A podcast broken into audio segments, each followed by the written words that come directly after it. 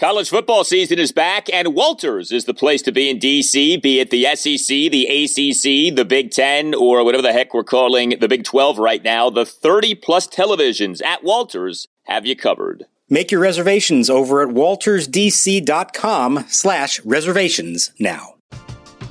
We're driven by the search for better. But when it comes to hiring, the best way to search for a candidate isn't to search at all. Don't search, match with Indeed. Indeed is your matching and hiring platform with over 350 million global monthly visitors, according to Indeed data, and a matching engine that helps you find quality candidates fast. Ditch the busy work. Use Indeed for scheduling, screening, and messaging so you can connect with candidates faster. Leveraging over 140 million qualifications and preferences every day, Indeed's matching engine is constantly learning from your preferences, so the more you use Indeed, the better it gets. Join more than 3.5 million businesses worldwide that use Indeed to hire great talent fast. And listeners of this show will get a $75 sponsored job credit to get your jobs more visibility at Indeed.com/Blue Wire. Just go to Indeed.com/Blue Wire right now and support our show by saying that you heard about Indeed on this podcast. That's Indeed.com/Blue Wire. Terms and conditions apply. Need to hire? You need Indeed. Now the set and the pitch, swing and a drive hit deep to left field. This is way back, going and gone. Goodbye. Into the second deck in left field off a hanging breaking ball. Adam Duvall is in his 32nd home run of the year, and it's the Braves 3 and the Nationals 1. First pitch to Yadiel. Swinging a high drive left center field. This one is deep. Racing back Peterson on the run to the warning track at the wall, and it's gone. It just sneaks over the wall into the first row at the 385 mark. An opposite field, 3-run, game-tying home run for Yadiel Hernandez. Curveball, skied in the air, deep left center field. Racing back Thomas to the track, to the wall, looking up, and there it goes. Braves are back in front on Ozzie Albies' 27th home run, and it's Atlanta 7 and the Nationals 5. And welcome to Nats Chat for Wednesday, September 8th, 2021. I'm Al Galdi, host of the Al Galdi podcast. Mark Zuckerman is off for Rosh Hashanah, the Jewish New Year. We say Happy New Year to him and all of our Jewish brothers and sisters, and we're very pleased to welcome on the mastermind of the Nats Chat podcast, Tim Shovers, who's with me off a Nationals loss, an 8-5 loss at the Atlanta Braves on Tuesday night in Game 1 of a 3-game series. Now, Shovers, you have intimate knowledge of the Braves, so it is particularly fortuitous that you're doing this episode of this podcast for this game. So I thank you for joining me. Thank you, Al. Yes, I do have about 30-plus years of experience of watching games in Atlanta with the weird start times, which I know you loathe. Evolved over the years, used to be 7:40, 7:35. We're now at 7:20, so I can walk you through that if you have some more complaints about that one. Yeah, it is something else, man. 7:20 is just a beautiful time to start a game on a weeknight. I don't know. I'm looking forward to these games against the Pirates, at the Pirates this weekend. 6:35 starts Friday night and Saturday evening. That's more like it for people who have kids and who are up at all kinds of hours. But anyway, enough complaining about the times of games and the lengths of games. This was another one of these wild Nationals games. And I tell you what sticks with me, Tim, more than anything from this game. And I've mentioned this recently, but it really is starting to crystallize here. The Nationals can hit. The Nats just aren't a good pitching team. And when the end of the season comes, and the end of the season is coming, we're inside of a month until the end of the regular season, October 3rd, what will be written on the epitaph of the Nationals is this team actually ended up being pretty decent offensively. This just was not a team that could pitch. Through this game on Tuesday night, the Nationals, in terms of the 15 teams in the National League, 12th in team ERA, at 4.76, but believe it or not, 4th in team OPS at 7.53. And this is a basic way of doing this, pitching versus offense, but I think this conveys a point. The Nationals' pitching has not been good this season. Everybody knows that. But the offense has actually been good. The offense, you could argue, has ultimately been postseason caliber. I know that sounds ridiculous, but you're top 4 in the National League. This was another game on Tuesday night in which the Nationals ended up hitting. It's just that the Nationals couldn't pitch, and you're not going to come back to win every game. You're right, Al. It is a postseason caliber offense, which is astounding because what we saw the first few months was anything far from it. Though, side note, I would love to see an alternate universe in which Josh Bell and Kyle Schwarber don't miss the first few weeks because of COVID. But back to where we're at right now, yeah, you know, they were down 5-1, and the Braves go to the bullpen. And if you know anything about Atlanta's bullpen, it's not as bad as the Nats, but it's not great. So I knew they had a chance. And before you knew it, before they even stretched in the seventh inning, the Nats tied it back up at 5. So I have a lot of confidence in this offense. There's a lot of bats. And even though Soto barely gets anything to swing at, his teammates are picking him up. Bell's giving him good protection. Yadiel's a major league hitter. Kieboom's starting to come into form with that first inning RBI single. You're right, Al. It's really something. The transformation, I think, is the right word for the offense of the past few months. Here are the runs scored for the Nationals working backwards over the last, say, 8 games. Okay, so we'll start with Tuesday night's 8-5 loss at the Braves. 5, 4, 6... 4 and 7 innings, 9, 2 and 10 innings. Okay, that's not good. But 6, 6, 4, 4, you know, that's not bad. I mean, the Nationals are pretty consistently scoring some runs. It's not a dominant offense. Like, I don't want to overstate things here, but offense really isn't the problem. And you do have a number of guys right now who are hitting well. We'll get to some of them coming up in just a bit, but the pitching is the thing. And ultimately, this National season, the collapse of the Nationals this season is about the pitching, in particular, the starting pitching.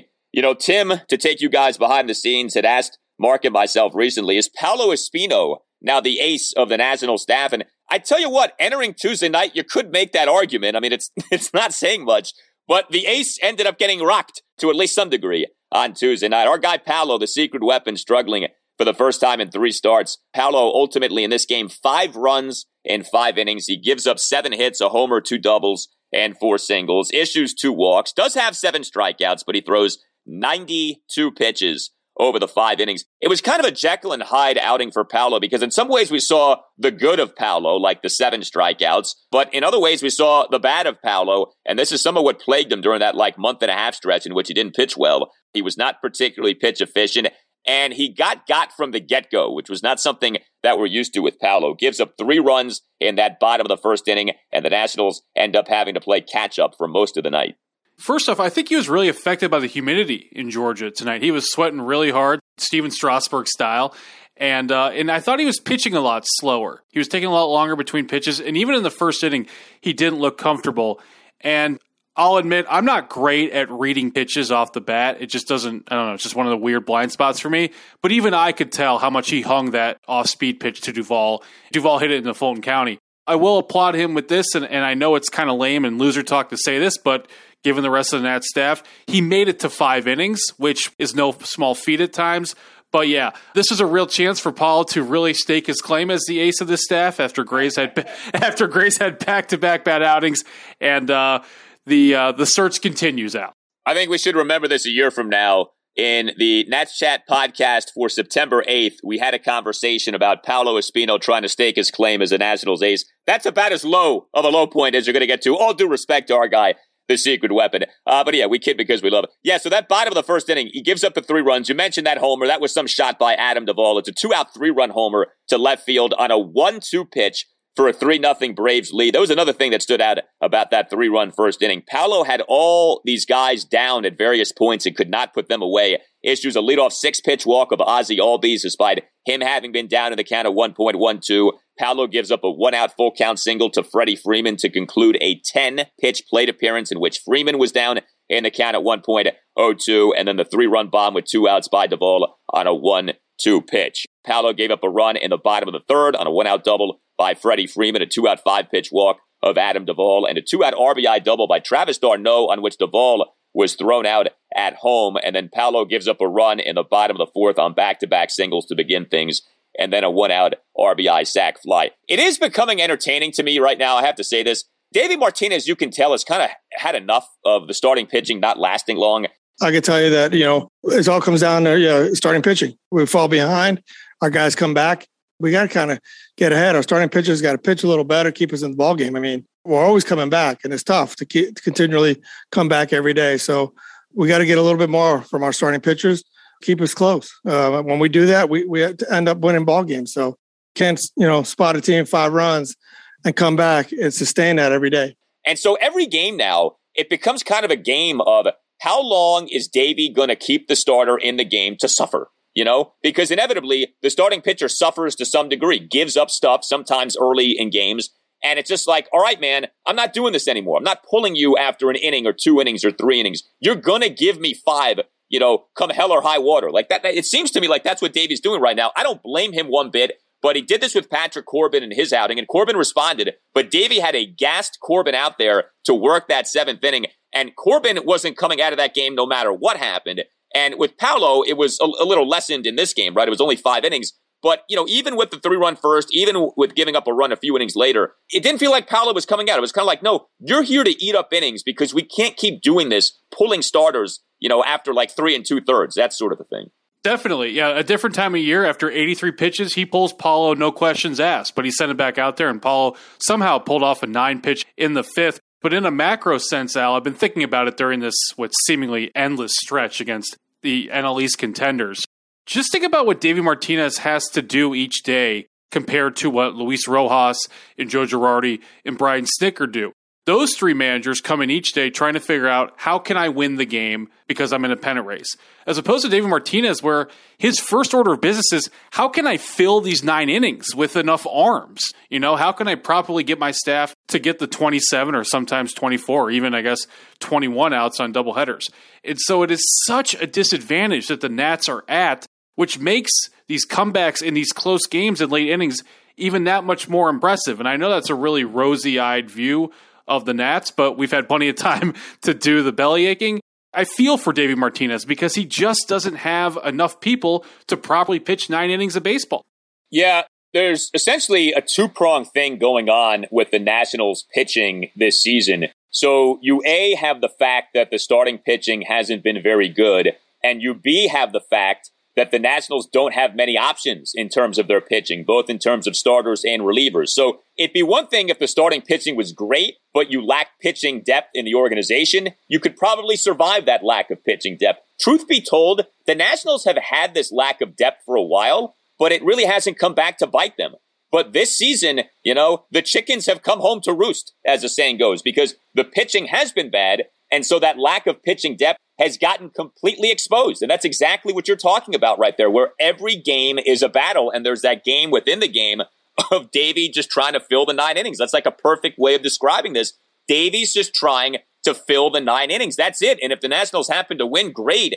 But like, that's not even what it's about anymore, almost. It's like, just survive in advance. That's what this is. Survive to the next game in terms of your pitching. And that's just such a bad way to go through a 162-game season. So with the Nationals bullpen on Tuesday night, it's another game, I know, shock face, in which the Nationals bullpen gives up runs. It's another game in which Davey ends up using 3 or more relievers. 4 Nationals relievers combined to allow 3 runs in 3 innings. Once again, some guys are good, but some guys are not so good. Andres Machado tosses a perfect bottom of the 6th, but then Ryne Harper is a mess. He was really bad in what ended up being a Braves 2-run 7th inning. He allows 2 runs in facing 3 batters and getting no outs. Lead off 4-pitch walk to Eddie Rosario. Tie-breaking 2-run homer by Ozzie Albies for a 7-5 Braves lead. And then a first-pitch double by Jorge Soler. I would love to know this number. How many times this season has a Nationals reliever come into a game and issued a walk to the first batter who that reliever faces? Because it feels like it has happened about 4,000 times this season, and it happens again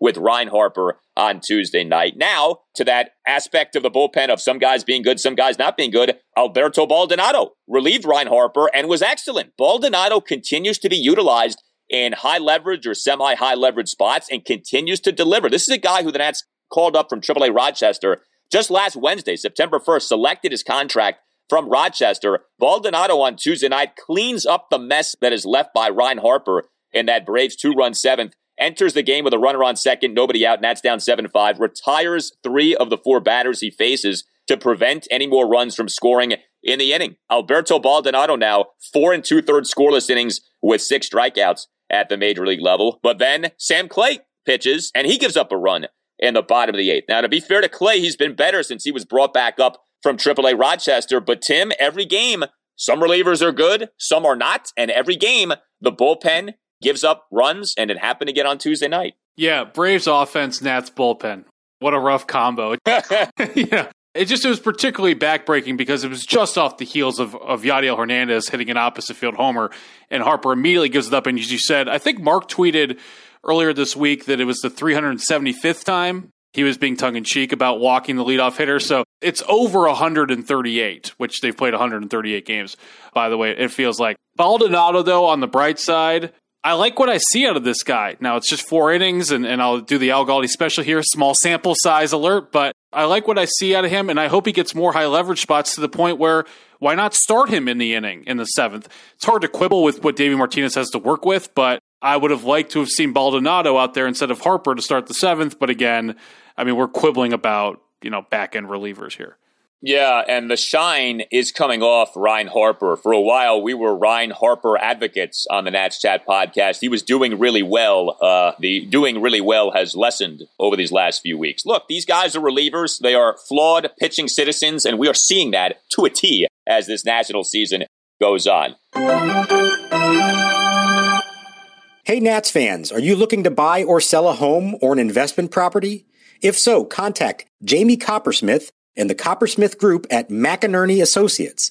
A huge Nats fan right from the get-go in 2005, Jamie has repeatedly been recognized by Washingtonian Magazine as a top-producing real estate agent across the DMV. Referred to by a client as a Jedi Master of real estate, he will bring his expertise to bear on your behalf, helping you understand and navigate this challenging real estate market. Jamie is a 5-tool agent who's as patient as Juan Soto at the plate.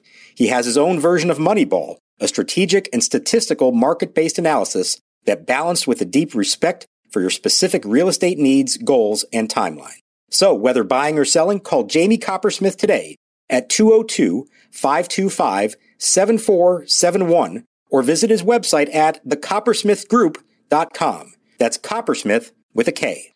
Nats Chat is sponsored by Silver Branch Brewing Company, located in downtown Silver Spring, only a 1-minute walk from the Silver Spring Metro Station. Silver Branch is a perfect jumping-off point to Metro down to the game. Park at the Cameron Street parking lot and meet up with friends for a beer and a bite to eat before metroing down. You can also get Silver Branch beer at Nationals Park. Beyond the Gnome World, one of Silver Branch's 4 flagship beers, is available at District Drafts at Section 223. Brewed to be light and refreshing, Beyond the Gnome World won a gold medal for the Saison beer style at the Great American Beer Festival last year. Beyond the Gnome World is deliciously dry and thirst-quenching and the perfect beer for hot summertime ball games. You may not be familiar with Saison, but take our word for it, baseball season is the perfect season for Saison, and buying from District Drafts to support your local breweries is a gnome run. Go to Section 223 and try Beyond the Gnome World the next time that you're at Nats Park, and make sure you stop by Silver Branch, located in Metro Plaza, just steps from the Silver Spring Metro. Silver Branch Brewing Company, when you come in, let them know that the Nats Chat podcast sent you. We're driven by the search for better. But when it comes to hiring, the best way to search for a candidate isn't to search at all. Don't search, match with Indeed. Indeed is your matching and hiring platform with over 350 million global monthly visitors, according to Indeed data, and a matching engine that helps you find quality candidates fast.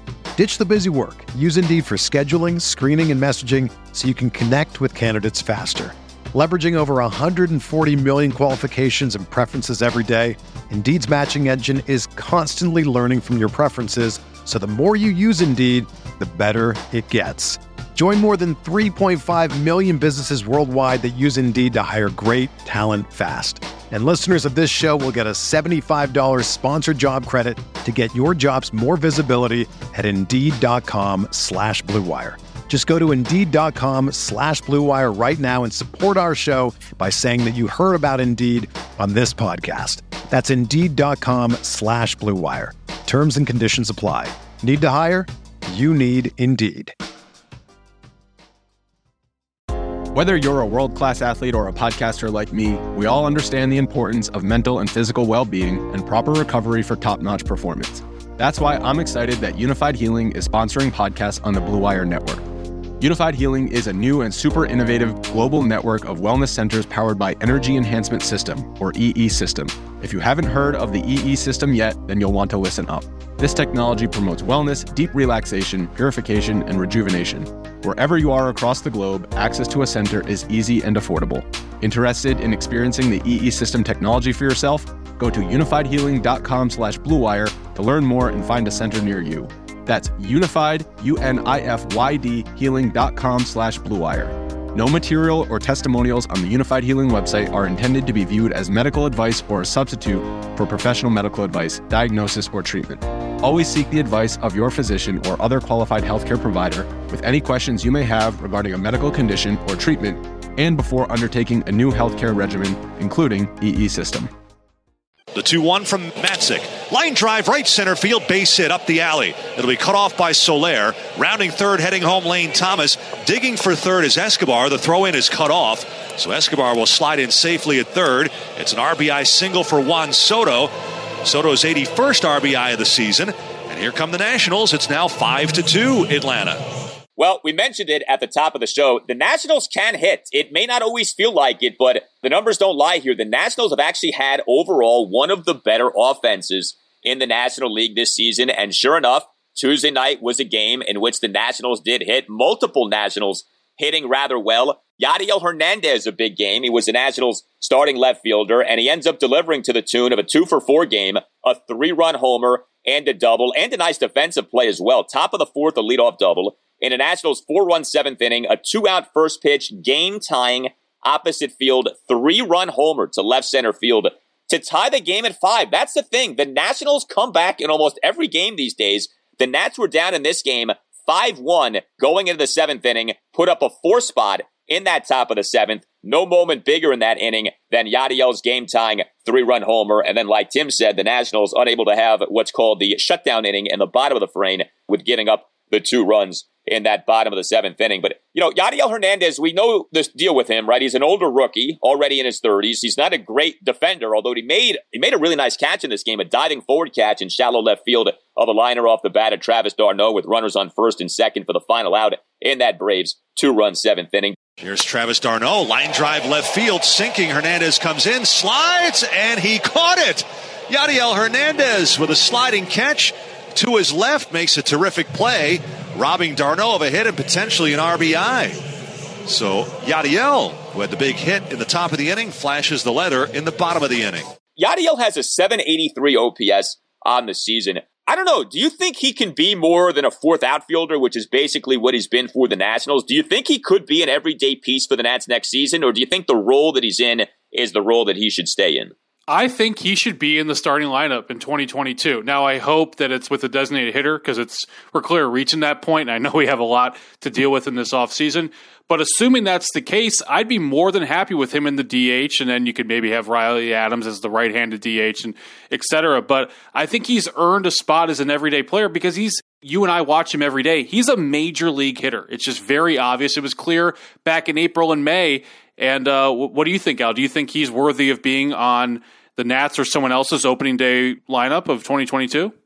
Yeah, I mean, I think he's definitely worthy of a roster spot. I think whether you have the universal DH is key to this from a Nationals perspective. If you don't have the universal DH, then you're going to suffer defensively with him. So I wouldn't have him as an everyday player. But as a bat off the bench, yes. And I think what he's done with his hitting this season, but, you know, this goes back to last season too, is like you said, he is a major league hitter. You know, there's that overused phrase of professional hitter, but that in a lot of ways is what Yadiel Hernandez is. And we're seeing that here. The sample size with him has grown as this season has gone on, right? That's usually how it works. The seasons go on and he hits, you know, he's doing a good job. He's got a 336 on base. He's got a 447 slugging. If you care about batting average, he's hitting 279 on the year. Like, the guy can hit, you know, he's not great, but he's pretty good.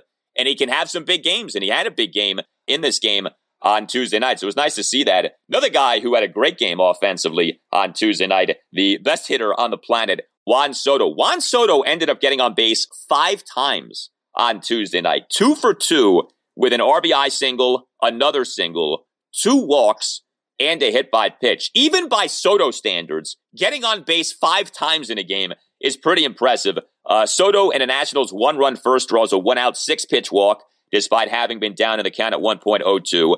Top of the third, Soto, a 1-out 4-pitch walk. Top of the fifth, Soto, 1-out single. 4-run seventh, Soto, RBI single. And then for good measure, Soto, top of the ninth, drawing a one-out hit by pitch. His major league leading on-base percentage up to .449 on the year. He is flirting with a .450 on-base percentage as we are well into the month of September. That is ridiculous, and yet that's where we are with Juan Soto. Not that I watch a ton of AL Central baseball, but I don't ever remember Miguel Cabrera getting treated like Juan Soto's been treated. We've been using the term Bonzian, or I guess you could say Ruthian, and I mean it in full sincerity when I say it, the way he's been treated. And the Braves, you know, they pitched him a few times and gave up a couple hits, but they're being very careful with him. I wouldn't be surprised if he walks 3 or 4 times each of the next 2 games in this series. So what he's doing, Al, these numbers are astounding, especially when you throw in the fact that he was off the first 2 months. I mean, he has had a down year for the first portion of the season. So for him to rally like this, I cannot wait to see what the future box scores are for us here in D.C. as we have years and years of Juan Soto ahead of us. Yeah, I mean, if we use Miguel Cabrera as someone to look at, his peak on-base percentage for a season was .448 in 2011. I mean, a .450 on-base really is rarefied air, especially in this era of performance-enhancing drug testing, right? I mean, you know, Bonds put up those nuclear numbers, but Bonds was all jacked up. He's all juiced up, like everybody knows that. In terms of the quote-unquote PED testing era, and I will never say clean era because we still don't know who might be doing what, but, you know, you have pretty stringent PED testing and PED policies now in MLB. You don't see this. You certainly don't see this often. A guy flirting with a .450 on base. And, you know, Soto put up all-world numbers last year, but you did have to sort of attach the asterisk of that was a 60-game season. So it was great what Juan did last season, but, you know, 60 games, like the numbers you would think were bound to come down. I don't know. Maybe they wouldn't have come down last season. And this season, they've gone up as the season has gone on. And, you know, this is something else for people to remember because, you know, the whole idea of protection and the Nationals traded away some veteran hitters. And in theory, the Nationals lineup got worse with that sell-off in late July. And yet somehow Juan Soto's numbers have gotten better since that sell-off. I think that's telling. I think that's instructive. I think that's important to remember. I think protection can exist, but I think it's also something that sometimes gets said a lot, but isn't actually verified all that often.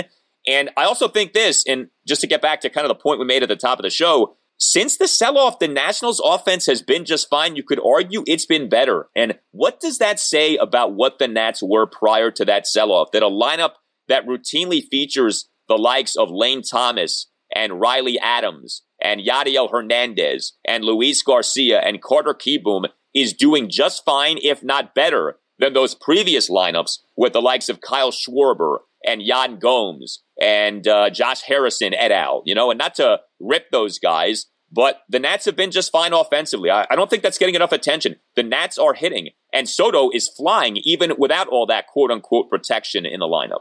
What you're just saying right now with the offense is, to me, proving why you – this is a different conversation – why you should focus your free agent money on pitching, because that's what you live and die with, and you can always – cobbled together offense.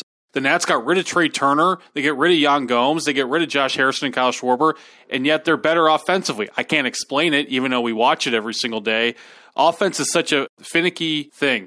Well, Alcides Escobar got on base 2 more times on Tuesday night, 2 for 5 with a double and a single. Riley Adams got on base 2 more times on Tuesday night, 1 for 3 with a double and a couple of strikeouts. Carter Kieboom had another RBI single on Tuesday night. It's interesting with Kieboom because he doesn't always hit balls hard, and this was another instance of this, but he does hit balls effectively, I guess, and he did this in the top of the first inning, a 2-out opposite field RBI single on a soft hit, a cue shot to right field. But Kieboom in the game, leaving 5 men on base, and Kieboom in the game with a really bad base-running blunder. And free throw to first. Look out! Kieboom is picked off. What did we talk about, Charlie, with the hanging leg kick? If you don't make the move back to first, even if you're not trying to steal, he's going to pick you off. And he picked him off. Dare I say it, Tootblan marks off. We'll have to get his official ruling on this. But Carter Kieboom in the top of the 5th, picked off at first base with runners on 1st and 3rd and Yadiel Hernandez batting. Kieboom gets picked off for the 3rd out.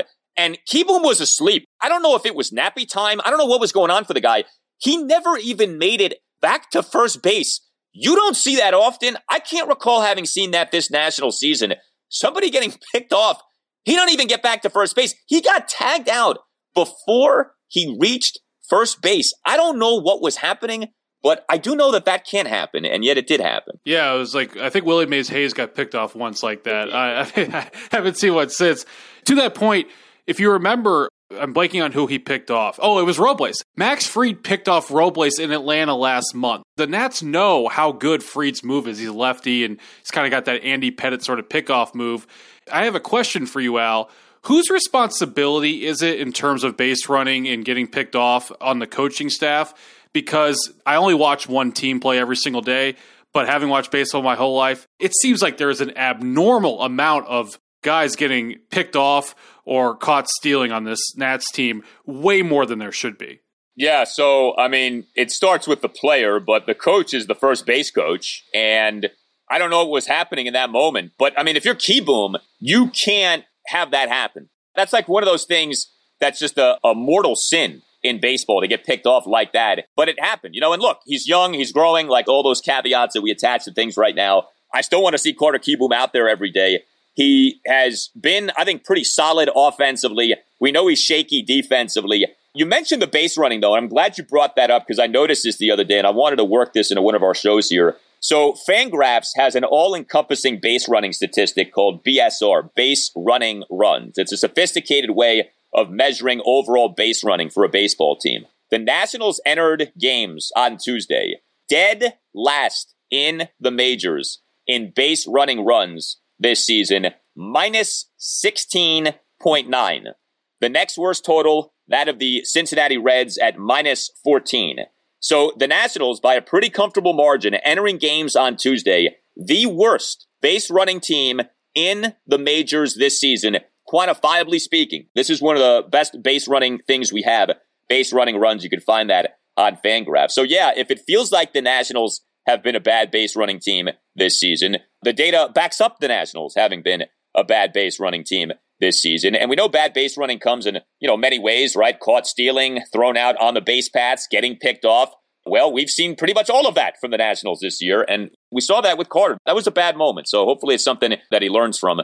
I mean, you're going to have that happen, though, over the course of a year. I mentioned, by the way, Riley Adams getting on base two more times. Riley Adams now, 985 OPS over 66 Major League plate appearances with the Nats. We did see Keibert Ruiz pinch hit in this game. He popped out, dealing with that bone bruise. It's unclear whether he can catch, but this is a disappointment that especially Ruiz suffers an injury like that because obviously of his position, right? This was supposed to be, hey, put Keibert Ruiz out there. Let's see him the rest of the season.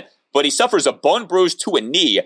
That's like one of the more annoying things and one of the more crucial things that can happen to a catcher, right? Because if your knee is hurting you, you can't be squatting down. So hopefully we see Keibert starting at the Nats catcher come Wednesday night, but we're still not entirely clear if that'll be the case or not. Yeah, gut feels that Adams probably goes back behind the plate on Wednesday night, catch Sean Nolan because of that bone bruise that you talked about. It was good to see how early Ruiz was used as a pinch hitter, so it's clear that he's, you know, an eligible member of the roster right now. Yeah, the bone bruise is really annoying because I want to see Ruiz get back out there. I know it was a tough first week, but you know, we're not going to learn about him if he's sitting on the bench, and it's important to sort of see now not only what the Nats have in Ruiz, but where Ruiz and Adams stack up, because it's then important to figure out what you have in Adams entering next season. There's so many options with him if you throw in DH and first base.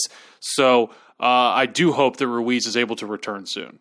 Yeah, I mean, less than a month left in the season. This is valuable developmental time, if you want to call it that Keibert Ruiz is missing. So hopefully he gets well soon, and hopefully we see him out there. But in the meantime, Riley Adams does continue to hit.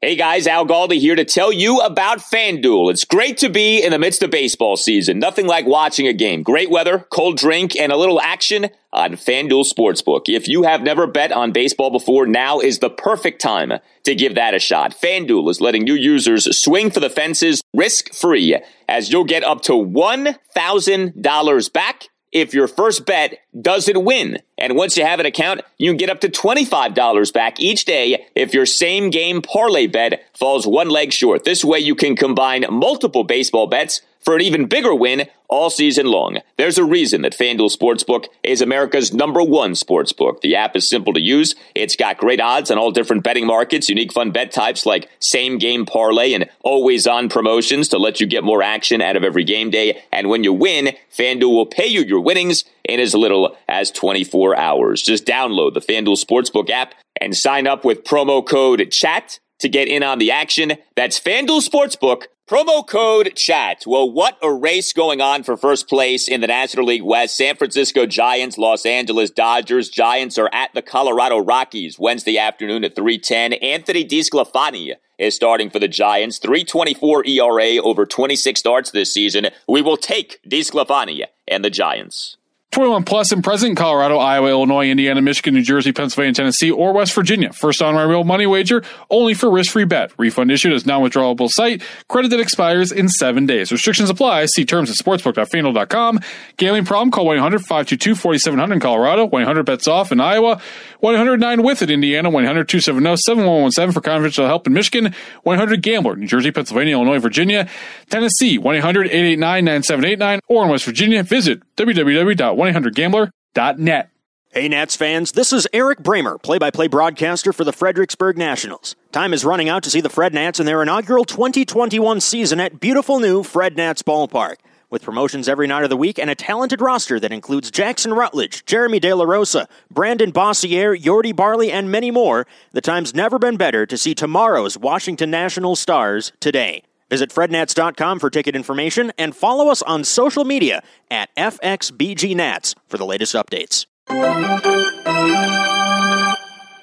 So game two for the Nats at the Braves Wednesday night at 7:20. Sean Nolan will be the starting pitcher for the Nats. He's been solid, all things considered, over his last two starts. I mean, I think we all still kind of have this feeling with Sean Nolan of what's really the point here in him pitching. But like we said, there aren't many options with this team. And if Nolan is going to do a halfway decent job like he has over his last two outings, then I guess you keep putting him out there. We last saw Nolan in the 6-2-10 inning loss to the Mets in Nationals Park on Friday night. 2 runs in 5 innings in that game. He did throw 102 pitches over the 5 innings, but, you know, Sean Nolan, I've mentioned this, I think it bears worth repeating, prior to this season had not pitched in a major league regular season game since October 2015. I mean, that is a stunning fact. So if you can get 2 runs out of 5 innings from the guy, at this point right now, you take that. But I think one thing that's clear, Tim, no matter what's happening in the game, Davey's having Sean Nolan go out there and at the very least, you know, eat up 4 plus 5 innings. Like, Davey's not playing around with these starters. You're wearing it no matter what happens in your outing because Davey, he's tired of going to the bullpen and you can't trust the bullpen right now. And even if you go to your bullpen, you're having to use like 3-4 guys to cover just 3 innings, let's say, 4 innings, let's say. Like, that's the other thing, too. If you look at these reliever outings, it's less than an inning per outing at this point because inevitably 1 or 2 guys struggles, and so you have to yank the guy before he can complete having pitched an official inning. I believe, Al, that Davey Martinez would be on our side when it comes to 7 innings, based upon his experience the past few months. This season, he might be, yeah. Yeah, you inject him with true serum, I think he'd be all about 7 innings. His job would be a lot easier. I know it's kind of felt like a waste of time with Sean Nolan because it's highly doubtful that he's in the future plans, but I am rather interested into how his outing goes on Wednesday night. He's facing a fierce lineup, a team that's fighting for their playoff lives. He did face a power-hitting lineup at the Mets 3 times and was kind of decent the last 2 times against them. So I don't know if the familiarity with New York worked for him. It'll be his first time facing the Braves, so it could go either direction. Tuki Toussaint, who's pitching for Atlanta, he has his struggles. His ERA is above 4. So this game could go in a lot of different directions tomorrow. And Nolan is also fighting for a rotation spot now that Josh Rogers is on the roster. That's another thing to watch for if you're interested in that portion of the team. And we hope you are. We appreciate you listening. If you're a true Seamhead, I guess that battle is for you. Yes, we have now reached another low point in this national season, discussing the rotation battle between Sean Nolan and Josh Rogers deep into the month of September 2021. Remember where you are so you can remember where you were. I know Charlie Slow says that for things much different than what we just talked about, but yeah, remember that conversation for when the Nats get good again, and then we can laugh at, remember when we were talking Josh Rogers versus Sean Nolan for a spot in the Nationals rotation in September 2021. Well, you tell us what you think, natschatpodcast@gmail.com. We got this email from Drew. And I didn't know this. This is a great fun fact that Drew sent along. He said, over the holiday weekend, Juan Soto walked for the 338th time in his career, matching the career total of Starlin Castro. It took Juan 4,704 less plate appearances to get to 338 career walks. And he has the listed plate appearances here. For Soto, 1,875. For Castro, 6,579. That's a whopper when you read that and you actually look at those numbers. Yeah, Starlin Castro was with the Cubs a significant time ago. I mean, this is well before they were building for a World Series championship. And he was obviously on the team up until the All-Star break this year. So when I read that, that kind of took my breath away for a second. And if you need further proof as to how many walks Juan Soto is drawing, I think that's an excellent stat. I thank Drew a lot for sending that one over. Email from It's Stealth regarding Juan Soto and the insane rate at which he's getting on base. He says, hey guys, I was wondering what's your reaction to Juan Soto having more walks than strikeouts? Just curious to hear your thoughts. Well, it's spectacular. You know, you don't need me to tell you that. The whole thing about getting more walks than strikeouts, especially in this day and age in which everyone, it feels like, strikes out so often, and the shame of striking out long ago left us. Juan Soto threw games on Tuesday, 114 walks on the season versus 79 strikeouts on the year. There are guys who do this. I mean, it's not like completely unheard of to have more walks than strikeouts, but especially, like I said, right now in baseball, where a strikeout doesn't mean what it used to mean. That's insane that Soto's doing this. The ultimate example, though, of drawing more walks than strikeouts is Joe DiMaggio. Joe DiMaggio in his career, all right, which was only 13 seasons in part because of the war, but Joe D in his career, 790 walks in the regular season, just 369 strikeouts in the regular season. Joe DiMaggio never struck out more than 39 times in any regular season. And I get it. Different era, different game. You know, there was a real shame when it came to striking out back in the 30s and 40s. But that, to me, of all the great stats that are out there with Joe DiMaggio, that's the one that will always stick with me. The dude never struck out more than 39 times in a regular season. I remember my dad teaching me that as a little kid. Joe D struck out 369 times, 363 homers, and how incredible of a ratio that was for his career. I do have to ask you this question, Al. For anyone not named Barry Bonds or Babe Ruth, the most walks in a season is McGuire and Ted Williams, 162. Do you think Soto could ever get 163 walks in a season? I do. I was about to say, could he do it this year? No, he's not. I don't think he's going to have enough time to do it this year. I mean, he's played in 127 games. There's not that much time left in the season.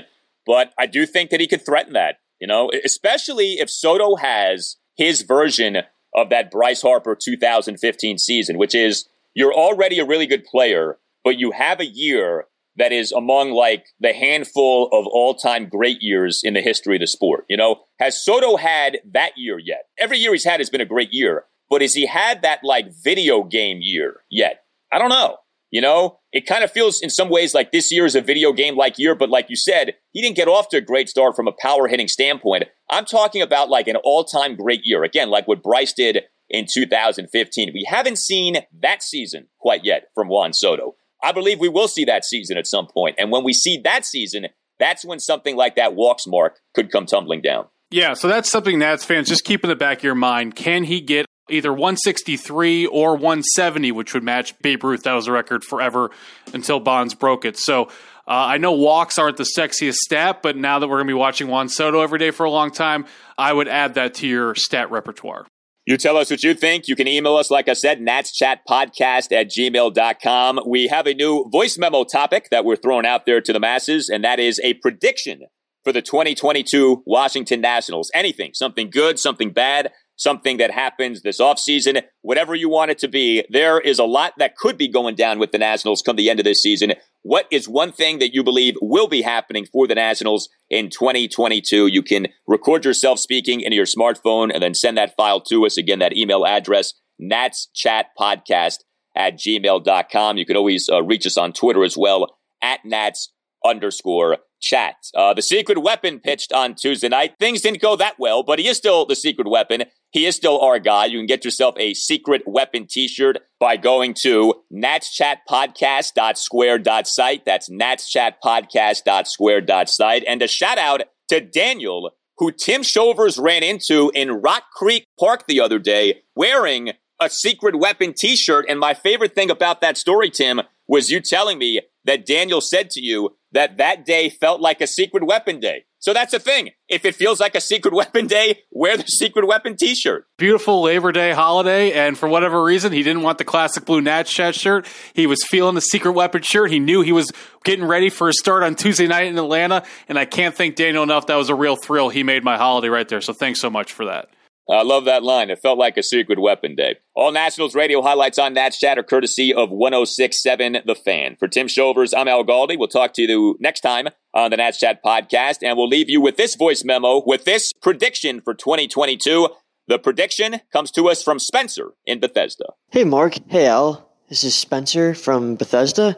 My big prediction for the 2022 season for the Nationals is that Carter Kieboom solidifies himself as the starting third baseman and hits 30 home runs. I think he's shown that he can hit with some power, and I think he takes a big leap just because he's shown throughout this entire year that he can really capitalize with runners in scoring position.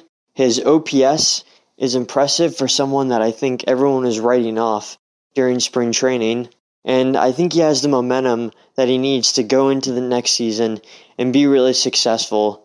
And I think at the very, very least, he will show that he is a more productive hitter than Starlin Castro. And I would not be surprised if he puts up Yadiel Escobar type of numbers like Yadiel Escobar did when he was on the Nats not too long ago. Thanks. I love the show, and I'm going to keep on listening. Thanks, guys.